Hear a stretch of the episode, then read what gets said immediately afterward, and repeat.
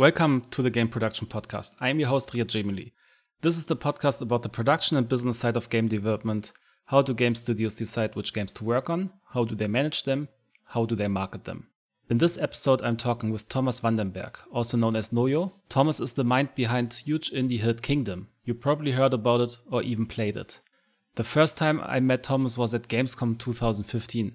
We were showing off our game Curious Expedition, and I remember our booth assistant spending a lot of time on the other booth playing a game which he absolutely loved. That game turned out to be Kingdom. When Thomas moved to Berlin later on, we were lucky for him to join our indie games co-working space Saftladen, where we shared an office. He moved away from Berlin for some time, but recently returned, and I had the chance to catch up and talk about his career. We talk about how he managed to turn a failed Kickstarter campaign into this amazing success, how it feels following up on such a huge title, and he tells us why he feels that game design is not his biggest strength. Super interesting stuff. Let's jump right into it. Hello, Thomas. Hey, how's it going? Pretty good. How about you? Yeah, good. It has been some time since you last visited uh, our place here at Saftladen. Absolutely. It's two, almost three years ago since I was in Berlin for the last time and also in Saftladen. Happy to be back. How long did we work together in the, the same office? Was it like two years or something? Two and a half years. Yeah. Cool. And I started my previous game, Cloud Gardens, back in Saftladen, and I just finished it right before I came here again. So it's full circle. exactly. So it's a good timing to be recording this. But Cloud Gardens wasn't your first game. So I would like to start at the beginning. Sure. And uh, in your career, you worked on a couple of Flash games initially and Yeah. And then Kingdom, this huge, huge success was your first proper game, Yeah. right? Yeah, true. And I saw on your homepage something which I remember you also telling me about, which is a link to a failed Kickstarter project Yeah. for Kingdom. Yeah. so how did that work? Is this Kickstarter project failed at around the 4,000 euro mark Yeah. with the goal of around 8,000? Yeah. And it looks pretty similar to the final game. I mean, there's a lot of polishing and so on, but you could tell that it is the same game, Yeah, right? It didn't change completely. So how is that even possible that you kind of don't manage to fund your Kickstarter project and then it still turns out to be a huge indie success with multiple sequels? Yeah, I think when we did the Kickstarter, it was kind of on the cusp of where you had to take it more seriously and be slightly professional about your campaign. Whereas before it was, in my perception, if you have something cool, you make a movie about it, you put it on Kickstarter and people will like it. But of course it takes more marketing and I think we kind of underestimated that.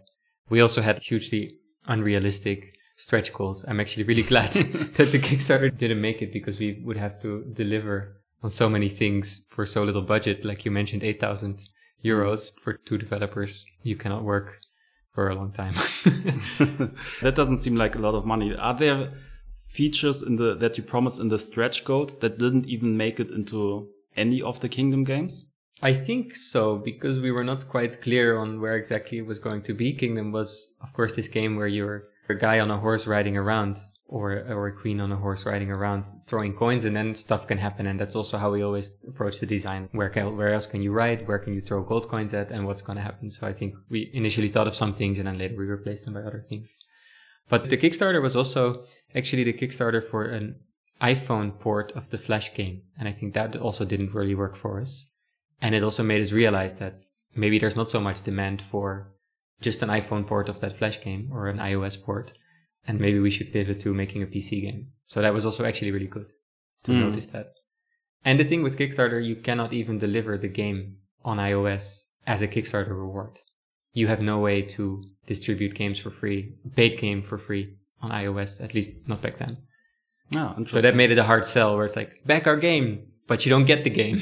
you have to buy it. yeah, that seems pretty tricky. Yeah. So this was right after the time when you had the Flash version of Yeah. this game. Where was this in the overall process of creating this game? How long did you work on this game un- until this point? Like all the way from the Flash version, all the way back. Is- Mhm. So Or even before the Flash version, if you had. yeah, so maybe two, two, three years on the Flash version, just like messing around as a side project, but like two hours a week, just because I found it fun to learn pixel art, adding some stuff to this world. And at some point I said, okay, let's release it.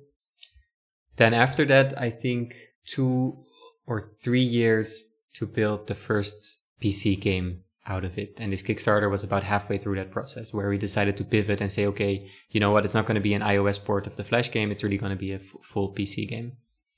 And that's also where the publisher came in. At which point did you think mm, this could be a commercially viable project? Like after the Flash game. After the Flash game. Just because a lot of people played the Flash game and it also got some review, I think on indiegames.com or something that I was like, oh, people like this game. Maybe it can be something. And then I worked on it uh, about half half of my time. I also worked on some other stuff on the side. Yeah, together with with Marco, of course. He proposed, let's do an iPhone port. Maybe we can make some money. I thought, okay, let's do it. Maybe we can make some money. Hmm. So it was the original team was made up of two people. Yeah. How was your distribution of, of your skill sets? It's interesting. I learned a lot about how you should factor in skill sets into making a game and what role you are pushed into if your skill sets overlap in a certain way. So in this case, for the Flash game, I did both the art and the programming, and I liked that a lot. Then when Marco came on board, he's really a developer, so that automatically pushed me more to art production and him more towards developing. And then I did notice that I missed also writing code, so that was interesting. Interesting in the way that you went back to programming a bit afterwards. Yeah, that I realized I also like this. I like doing both. If I do only one of the two, then I I don't like it as much. So I do like the balance of having a little bit of both. What was the original idea for the game, or how did the ideation of the game work? Did you consider other games as well? I, I, saw you have a couple of Flash games on your website, right? I think it came from learning pixel art. I just did tutorials and I made little animation, and then I put these animations together in a world. That's why I think the game also feels like that. There's not really a grand scheme of design. It's just kind of loosely coupled things that can happen and a little simulation like an RTS, and then stuff happens. So it really came from that drawing the pixel art, drawing some enemy guys or some friendly guys. Maybe they can shoot each other. Yeah. Yeah, that's pretty amazing, uh, especially considering that the game got so much praise, especially for the for the, for game, the game design. design. yeah, that's that's crazy. I think though you end up unknowingly discovering some rules and then you stick with them. So like in this case, we had this one interaction of throwing a coin, which was funny for the Flash prototype. But then later you think, okay, what if we just really stick to it? Make that kind of a rule. You can only throw coins at things and then everything has to flow from that. And then you, you do have a design. You didn't think of it beforehand, but once you kind of stick to it, it leads to fun constraints there could be also an advantage there approaching the game design so iteratively and just chasing the next thing that makes yeah. sense and yeah. that that fits organically yeah that's also what we thought of course as you grow up as a game developer you also realize why you do need a game design document sometimes and you cannot do everything organically because sometimes you just need to think ahead a little bit further or you get stuck into dead ends but for kingdom it worked out good it worked out so well that there were actually also sequels developed. Yeah. Right. How closely were you involved with those? It's a little bit weird because there is Kingdom New Lands, which is what I consider the definitive 1.0 version. But then some players really like the, the original PC game release, which I would rather nuke and never see again because it's full of bugs. But Raw Fury kind of recognized this. Raw Fury is the publisher, kind of recognized this demand for this original version. So they exist side by side. And then after that, after New Lands, I said, okay, I want to work on some other stuff because especially if this becomes a franchise, I think it could take up a lot of time. So Raw Fury has worked on the sequels since New Lands, and I think those are. Um, it was first an expansion called Deadlands, and there is a, now a sequel called Two Crowns. There came a different team on board to help you with the process. How did your role shift then within those new projects? The handoff was pretty sudden. I feel maybe I could have done more to help them, but they also, I did, they didn't reach out so much. Maybe also because I said that, you know, I wanted to move on and they didn't want to absorb more of my time. Maybe I could have helped out more, but yeah, there is a, there is a new team working on it. And I think I wrote some documents like this is how the game works. This is how the code works. This is where you can find things. And they kind of just picked up on it. They had some experience also because they did porting before. I guess that's a good introduction to a project. If you port it, then you kind of know how it works and then you can start building on it. And that's what they've been doing. I understand it was probably not a thing of where it was very hard for you to let go, where you kind of glad to, to be done with it and explore new exciting ideas, or how did it feel letting your baby go? It was not too hard for me because after four or five years, I was kind of done with it and I felt like there are more exciting things to make from a blank canvas than if you have to somehow implement them into this little pixel world with knights and some kind of fantasy world. And also because the world gets more and more established, it feels like you have less freedom because it's like you're writing this lore of how the world works and you cannot suddenly add certain things anymore because then it doesn't fit. It's kind of filling out the details slowly and then limiting the freedom that you have maybe. One thing that I notice in myself is that when I'm have been working on a game for a long time, I get tired of it, yeah. which is pretty normal, I guess. And I wish for the days where I was exploring new game yeah. ideas and yeah. being completely creative free. But once I do that and I go into brainstorming mode and try different prototypes, sometimes it's not easy, right? There are no. always these success stories or um, of people saying, "Oh, I hit on a on a gold mine on the first try and so on." Maybe like a little bit like you did with Kingdom, or you you found yeah. the, the game design kind of landed on you naturally. Yeah. How was that leaving that success behind you and starting new prototypes? Did you feel a lot of pressure of repeating your success and uh, proving you're this uh, wonder child of a game design genius? I don't know about that, but I can 100% empathize with, with what you say about when you're in the thick of a project, you want to experiment and you're like, oh my God, I wish I had this freedom to like just do whatever. And then when you're experimenting and doing whatever, you can also sometimes wish for, I wish I was just producing, knew exactly what I was working on and have this really focused mode where you're working towards a release. And after Kingdom, it took a while to also come up with something. I thought it would go faster. I thought I'm done with this now. I, I'll have another prototype in a month. I'll have another game out in six months. That was really on my mind, but it does somehow take longer uh, to hit on something that's good. I'm not even sure I did that now because I've now just released Cloud Gardens and it took a while to get there. And it never really quite felt the same way where it was so obvious that this was going to be the game and it all went smoothly and came automatically. I guess one thing that helps with having this feeling of not feeling like you're hitting the gold mine immediately when looking for a new uh, idea is the fact when you have a game already out, you can go into maintenance mode again. Yeah. That's something I did where whenever I felt stuck on a new game idea, there were, there was always enough to do on, on Yeah. Curious Expedition to take my mind off things and still feeling productive. Yeah. Did you also have that avenue or was it a bit harder for you because you separated yourself a bit from, from the old game? Yeah. Let me ask you first, did you, do you like that? Does it work for you to go back into maintenance mode? Sometimes when I'm creatively drained, it can be nice to uh, have a list of bugs where I say, okay, uh, these just need to be fixed Yeah. and I don't have to tap into my creative energy, which is drained. I can just work th- through these, get some easy wins Yeah. and kind of build up my, my mental state again to where I'm. this sounds kind of desperate, but, uh, Yeah, it's, no, but- uh, a lot of, for me, a lot of about the creative experience is about managing my own mental energy and my self-confidence. Yeah. Yeah. 100%. I can see that. I think that's an interesting strategy. I haven't tried it, of course, because at some point I was done with it and I was happy to be completely doing something else. But I can see how it's nice to have this kind of maintenance. I would just worry for myself that I would get sucked into it all the time. I'm not so good at switching tasks. Sometimes you just need to work on one thing, whether you make progress or not. Just struggle, struggle, struggle, and then maybe you have something good sometimes. Uh, I think barely anybody is probably good at task switching. That that is a big problem. So this is probably the time after you released Kingdom and you were looking for new projects and brainstorming. This is probably the time where you also joined uh, our co-working space. um, Yeah. Right. Yeah. Tell us a bit about this period of considering different ideas and prototyping uh, things. Did you have an idea already or Yeah. a direction that you wanted to explore?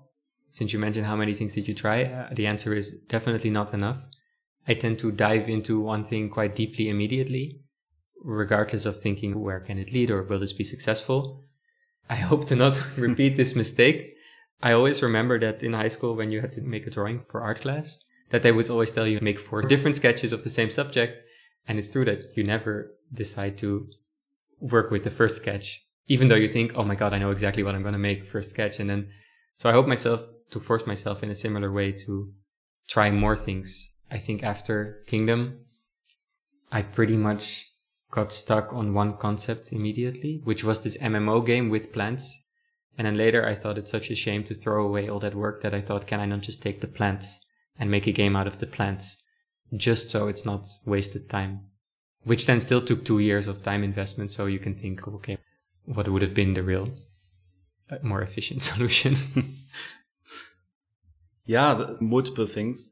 That's something, of course, that sounds um, very uh, reasonable and something that I would also like to try. I find in practice it's sometimes a bit hard because I don't know, maybe it's my lack of game design skills, but I often have a hard time judging a game idea on the surface level yeah. really, really well. Yeah. And it's often in my process, it often involves like banging my head against the wall and trying to really work hard on this idea until it works. Um, yeah.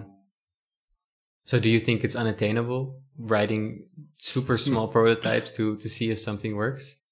No, I think it's attainable. Some people are doing it, right? There are game developers like Free Lives who try a lot of different games. Yeah. And that will pretty rigorously cancel things that don't get the response they were yeah. looking for. Um, so I think that can work. What I wonder is if those games result in a different game design. Probably. Kinda. That's a good point. There are probably some types of game that need some more work to show that they're good and others that are very obviously nice in a small prototype, but maybe the, then you gravitate towards a certain type of game that lets itself be prototyped. Especially with all the games that are coming out of game jams now. Yeah. I wonder if there's a shared trait between them game design wise. Um, that's different from the game kind of more approach in a traditional way of like really thinking through it from, from yeah. all ends and so on. Yeah. I think that kind of on the surface of it, maybe it's games where the strong point is a lot of complexity or a very deep gameplay. Of course, they are hard to prototype quickly. And games that kind of rely on a gimmick or a concept uh, are more easy to maybe prototype quickly. For me personally, I would like to make more concepty games exactly because of this, because it'll be easier to make something quickly that you rely heavily on a concept or maybe a gimmick and then see if people like it and then move on, yes or no. But purely because I do want to restrict the time that I work on one concept. It certainly has the advantage that a game that you can prototype quickly and that has very clear core concept yeah. built around it is also easier to test. Yeah. In terms of what the response of the people is, of the players, of the marketplace and so on. So it results probably in the long term in higher chance of like really working on hits and not wasting your time in comparison to working five years on a game and going like super deep in. Yeah. And then hoping for it to come together all at the kind of yeah. towards the end. Yeah. Uh, crazily enough, it does pay off like that sometimes, you know, games do work. You can work for five years without knowing anything. And then, you know, at the end, it's like, oh, it works. That's crazy that it, you know, works at all. Sometimes people ask me when we knew that Curious Expedition would work out game design wise. And I always tend to say around one year after releasing it. because um, really until the point of release, we were still unsure. Is, is this even the game? Like, what what is this? It felt so so weird and so complex now looking back at it, I can see the genre tropes also, yeah. like the RPG mechanics and the roguelike mechanics yeah. and so on. But while we were working on it, we kind of had no idea exactly where we are going and, and which genre this game would land in. Yeah. So I guess it's also hard for you to say what kind of the genre of Kingdom is. Um, it's a tower defense game. Mm-hmm. I would say. I mean, that's the joy that I get out of it as well. Not being able to do anything yourself, but you're watching like your troops do some stuff for you, like they're fighting for you and you have to just manage them. So I think the joy of a tower defense game is for me the joy also of a combating kingdom. Of course, there's other stuff going on and it's also very much about the aesthetics and looking at the scene, but there's a reasonable guess that if you enjoy that feeling of a tower defense game, that you also might enjoy Kingdom. So this game that you started prototyping and working on after you joined uh, Saftladen, that was Garbage Country, yeah. right? So what is uh, what is up with that? what tell yeah. us a bit about the concept? I feel so dumb because I am that guy who has a pitch where this is a game where you can do anything. that was pretty much. I thought I didn't. I thought the pitch was better, but now looking back at it, it, it was kind of that like this is an MMO and everybody is in the world and you can do anything you want. I just was fascinated and I'm still fascinated by let's say you have a persistent online world, you know, things where people can leave their mark and it just stays there and you're not too worried about, oh, you know, what's the TTP or are people going to troll or whatever because the stakes are not that high. You know, you're not, you don't have some character with crazy items and if you get killed, you lose 10 years of your life. You know, just kind of seeing what happens if you let people build things collaboratively in a world and it stays for the next person to see. But it was a little bit too ambitious. Also technology wise, it's not something that you, I think you can build as one person, not in that form at least, not as a real time 3D multiplayer game. So I decided to, to let it go, which I think was good, but I'm still fascinated by these concepts. Mm-hmm. For people that don't know what TTP means, Oh, I, you want to say it? Oh.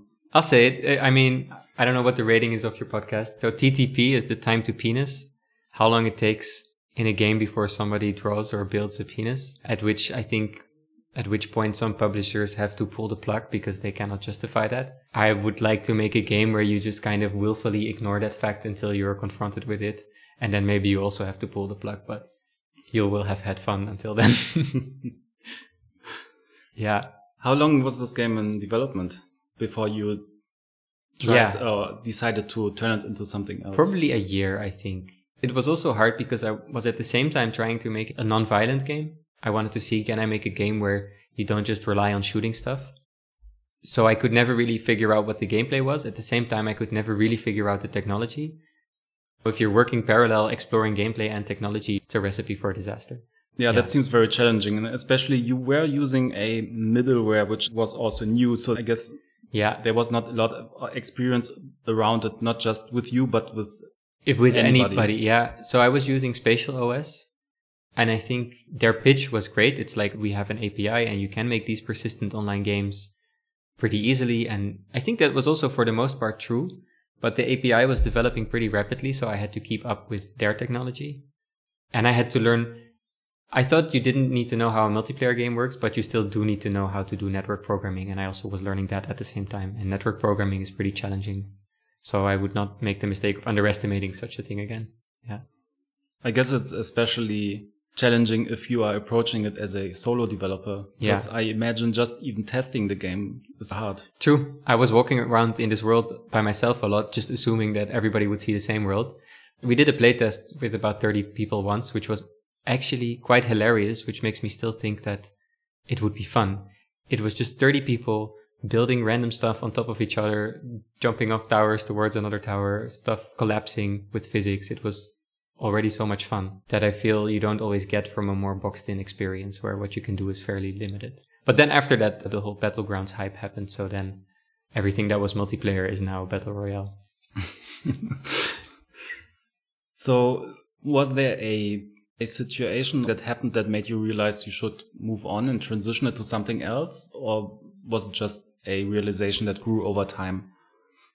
I was stuck in terms of game design. I didn't know how to make this a fun game without shooting stuff or each other. Technologically, I had to do a couple rewrites that was getting tedious. There was a small conflict between Spatial OS and Unity, which made me just feel a little bit scared. Okay, I'm building a lot on this technology. What if they pull the rug? And that all came together and made me say, okay, this, I have to put this down. Did you immediately know what to move on towards? Or did you consider a couple new prototypes for new games?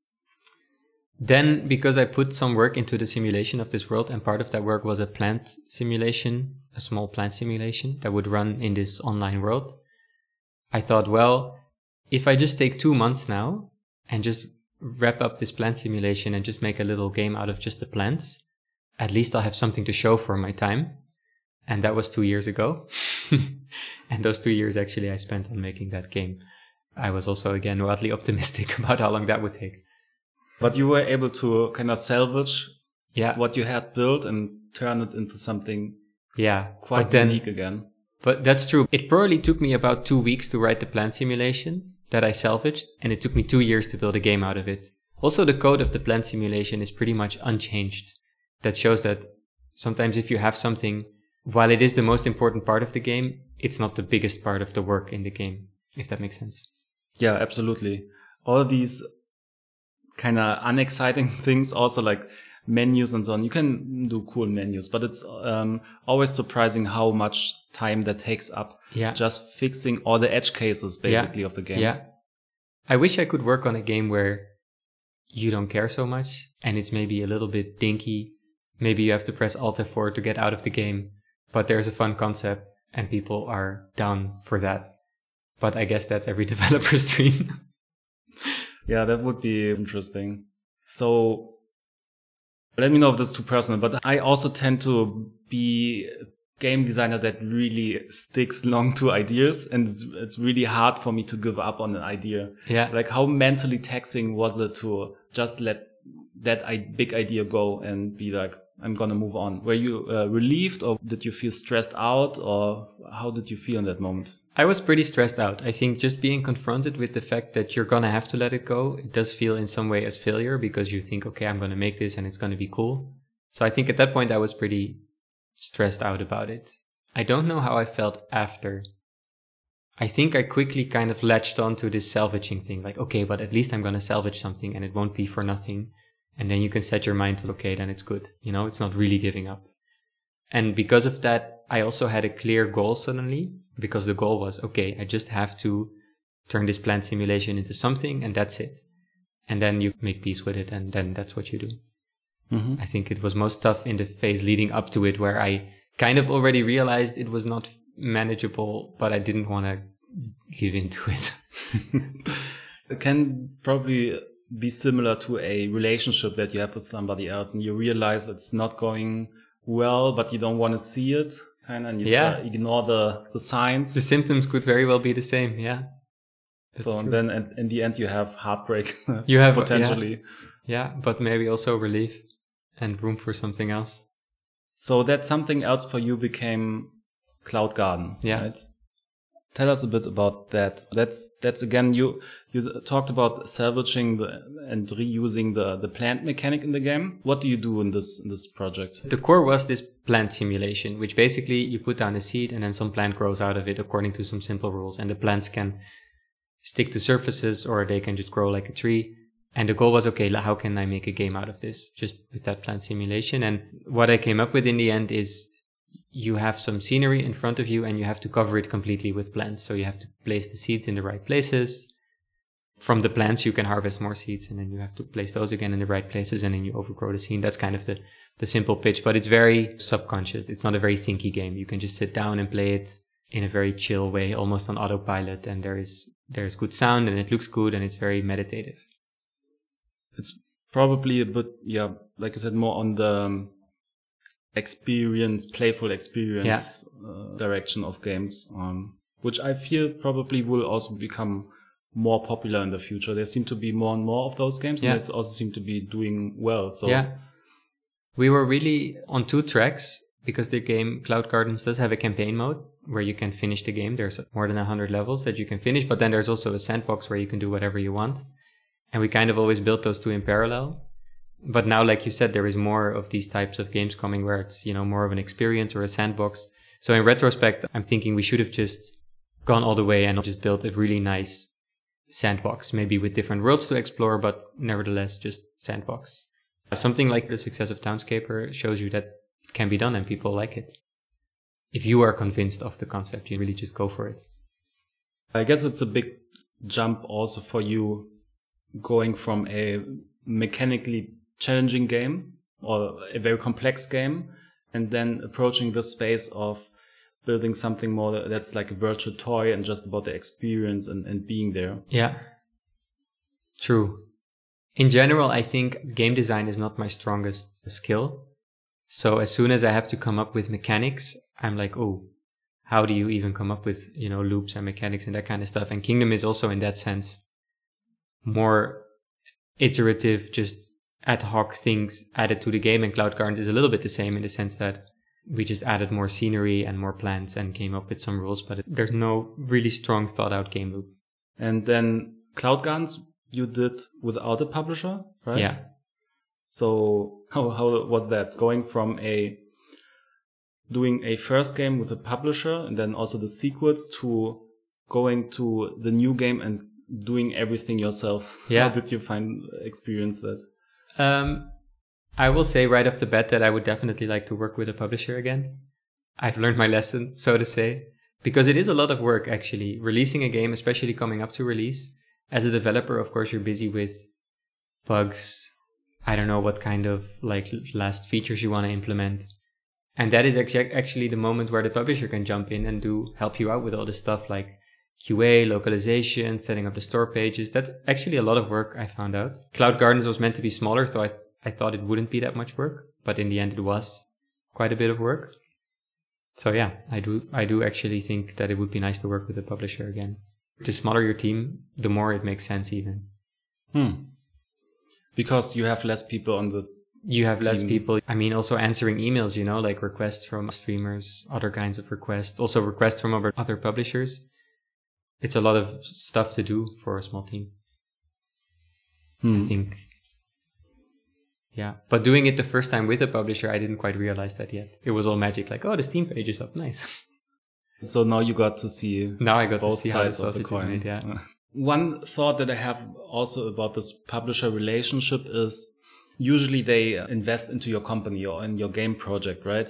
And it feels kind of assuring that somebody would do that. Yeah. That somebody would be on board yeah, with this project with you. And same, same for us for Curious Expedition 1. When you don't go through that experience and you release the game, there's always even more doubt in you. Is this even feasible? Like, will anybody care? And being able to pitch the game to a publisher and kind of sell it to them in the first stage already feels kind of relieving. Uh, and like, there is somebody taking off that kind of mental pressure off me that I, I was, it's kind of your first customer, Yeah. right? That you're selling the Yeah. game to. Yeah, it's it's 100% as you say. When you have a publisher, you can think, well, if they think this game is going to make money, apparently the game is going to make money. And also they have a stake in it, so they are going to help you or help the game to make money. Whereas if you do it by yourself, there is that there is that doubt. They do certain things to push it to actually, you know, get get something out of it. And they usually invest money as well, which is always very helpful during the Yeah, creation process. That is true. And it's it's also reassuring that you're not burning through funds. You know, I guess I'm saying it's fun to work with on someone else's money. Yeah, that's uh, understandable. But it's also interesting to go through the whole process yourself. What were big surprises for you uh, when you approach this self-published? I think a lot of small surprises in the sense of that this all this stuff is a lot of work, and also that publishers are quite good at it. They have good channels to market. They know how to make trailers. Obviously, that's their craft. I would say one of the things that I learned with Cloud Gardens is that it's also fine to trust someone else, even if you share a part of your revenue with them. That makes total sense because they more than make up for it, and you want to focus on building the game. Also, mentally, it can be nice to have this separation. You focus on the creative process, and the publisher focuses on the commercial process, and that I think is a nice balance. Whereas if you have to do both at the same time, it gets in the way sometimes. So you had built up a lot of reputation after working on Kingdom. I assume that you had some re- name recognition Yeah. with the fans, but also inside of the industry. Did that help a lot with setting up deals and store presence and so on? Or since you went through the publisher at first, is there maybe an, an effect of like that you didn't develop those relationships that you could then lean into afterwards? That's definitely that's definitely true. I think when you work with a publisher, but it's also what you want. You want them to deal with all these contacts so that you can focus on building a game. And when you work with a publisher, they do have these contacts. I could leverage some reputation, I think. Not entirely because Cloud Gardens was a pretty vague concept. If I had said, "Oh, I'm building another pixel art RTS," I think it would have been easier than if I have what I ha- what I did with Cloud Gardens. So, yeah, I did. It was easier to talk to Steam, of course. Apple is super hard to talk to in any case. Like even with Kingdom, it was. I think it's hard to talk to Apple. Uh, so that was less successful. And other than that, I really did everything, or we did everything ourselves. So we didn't really use our contacts for a lot. We could have done more, I guess. you didn't work completely alone on on Cloud Gardens. You had a couple of collaborators, right? True. So the core team was four. There was Amos Roddy, who did the music and sound for Kingdom, who also did music and sound for Cloud Gardens. And there was Elijah Colley, who did the level design, and then Tom Kitchen, who did 3D art. Did you form a new company for that, or was this under the guidance of your company and then Yeah. they were freelancing? They were freelance, yeah. We have uh, freelance agreements. Yeah, I think especially being a small company, it seems less risky that way. Also, they were very flexible, but I constantly underestimated how long the game would still take. So I, I approached Eli the first time. I said, "Hey, do you want to help me with some level design for three months?" That also took a year and a half. So I'm happy that they were that flexible. Where I thought I would need them for a couple months, I needed them quite a bit longer in the end. But I think they all enjoyed working on it, so I'm happy that they did. Yeah, it seems a lot of people are enjoying the game. How how are you feeling about the reception? Are you happy with people? I see you are sharing a lot of user generated content and so on. So Yeah. people are really taking to the game. Yeah, there is. I think if you make a sandbox game, there is always this share of players who just go nuts and build things that you could never imagine, and it's it's amazing when you see that, and you feel a little bit bad because you're like they had to build this in a game with tools that are less than perfect, but they still just did it, and it's just amazing. Reception is good. It has a good rating on Steam. Commercially, it's a very niche game, so the, I think the player base is very small. But I'm happy creatively with what we did. I think mostly. Do you already know what you will be working on next? Are you prototyping four ideas at the moment? I really want to, before I dive into something, come up with some way to trick myself to have a, to trick myself to do that, to have multiple prototypes or to work on things for a shorter time. So I'm really going to sit down and think, okay, what are my personal flaws? Why do I get drawn into one project and wake up five years later? And, and see how I can force myself to have a different workflow. I think that's, that's number one because I know that once I start prototyping, I will be so charmed by the first thing that I get sucked in and then regret it that I did, that I again didn't listen to my own advice. I think this is also around for the game development world where people commit themselves to release 12 games in a year, for example, Yeah. and they force themselves Yeah. to quit after a month, Yeah. basically.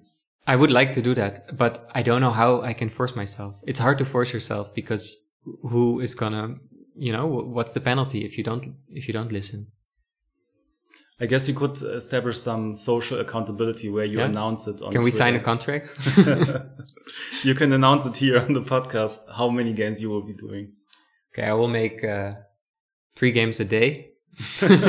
no, I, I'm scared to say one a month because it's scary. Yeah, it's a lot. Yeah. But it would be so good, I think, also for your skills as a game designer to really grapple with new concepts a lot and not spend too much time, you know, just programming. So I think that would be so useful. And I think one month is kind of a compromise where you can explore a game idea Yeah. a bit more than, for example, in 48 hours. But do you not think it's crazy that you can make a game in one month, but you can also make a game in five years? And what is in between? That's true. I don't, I think any game that I worked on so far, if I would have reviewed it after a month, it shouldn't exist. Well, I worked on Spec Ops The Line. That went through many years of uh, kind of development hell and rework and rework, but in the end turned into something pretty interesting and um, still loved by a lot of people. Um, Curious Expedition as well. Even when we started the company, we had quit our old jobs and we had worked on the game for one year and a half. We were still not certain that this would be the game that, that we should finish or not. We Yeah. eventually did. But yeah, for me, that, that would be probably good, good exercise to, to try to go there and, uh, finish games quicker, at least assessing them. Yeah. You can still decide to keep Yeah. working on them, right? But so you are saying that in those cases, the game did actually improve over time and at one month would not have been enough to show the concept, to, to sell it to someone. Yes, in those specific cases, yes, but That's reassuring. Yeah, But it could also be uh, come down to luck, right? Or I don't know how good of a um, recommendation that is for people to to try and, and to say, oh, just just Just keep working and yeah. Because the, the, the risk is also bigger. I often think, you know, after one month, the game wouldn't have been as successful as it is now. But after one month, would you be able to earn? I mean, it's a very capitalist mindset. But after one month, would you be able to earn the costs of one month of game building? Could you convince a couple hundred people on the internet to buy it? Maybe if you're doing, uh, or certainly if you do a hyper casual game and you are lucky Yeah. with uh, with its release, but otherwise it would probably be hard because the expectations of players and also just in terms of play time and so on are extremely high at the moment. Yeah. I have uh, a final question Okay. about your company name, Yeah. which I think, unless you changed it, I found very interesting because it is an emoji, Oh, yeah. right? Or is there, did you form multiple companies in the Um, meantime? So that's true. There is a, that's, so there's Noio Games and then there's Mountain Emoji because my last name is Van Vandenberg, which is a mountain. How's that even possible to have an emoji as part of your official company name? Yeah. Well, it's because in Holland, at least, they allow all the characters to form like a Unicode character. So it's not the actual emoji, unfortunately. It's just the written out Unicode code point for the mountain emoji. Yeah, that must be pretty funny when you get uh, forms or reports by the state and When it would be the actual emoji. Yeah. that would be great too, but it's also funny to see it printed out and Yeah. as the Unicode. And then somebody hopefully Googles it and then they see the mountain emoji and then maybe they get it. I'm wondering if you're the first person to ever do that. Maybe you should, you should go in the in the Guinness Book of Records for that. yeah, maybe I should quickly register company names with all the different emojis so that I can sell them. Yeah, it's kind of like the, It's also URL, a business, uh, a new thing. URL business. Yeah. Yeah. Awesome. Thank you so much for for joining the podcast. No, thank you. It was fun. Yeah. Goodbye. Bye. This podcast is powered by Codecks, our playful project management and community building tool. You can find it at codecks.io. And it's the right choice for you if you're a game developer that wants to build a fan community while working on your game. Use the URL codecks.io slash we love podcasts to get extra credits. For feedback about this episode or guest recommendations, please send an email to podcast at codecks.io. Thanks for listening and until next time.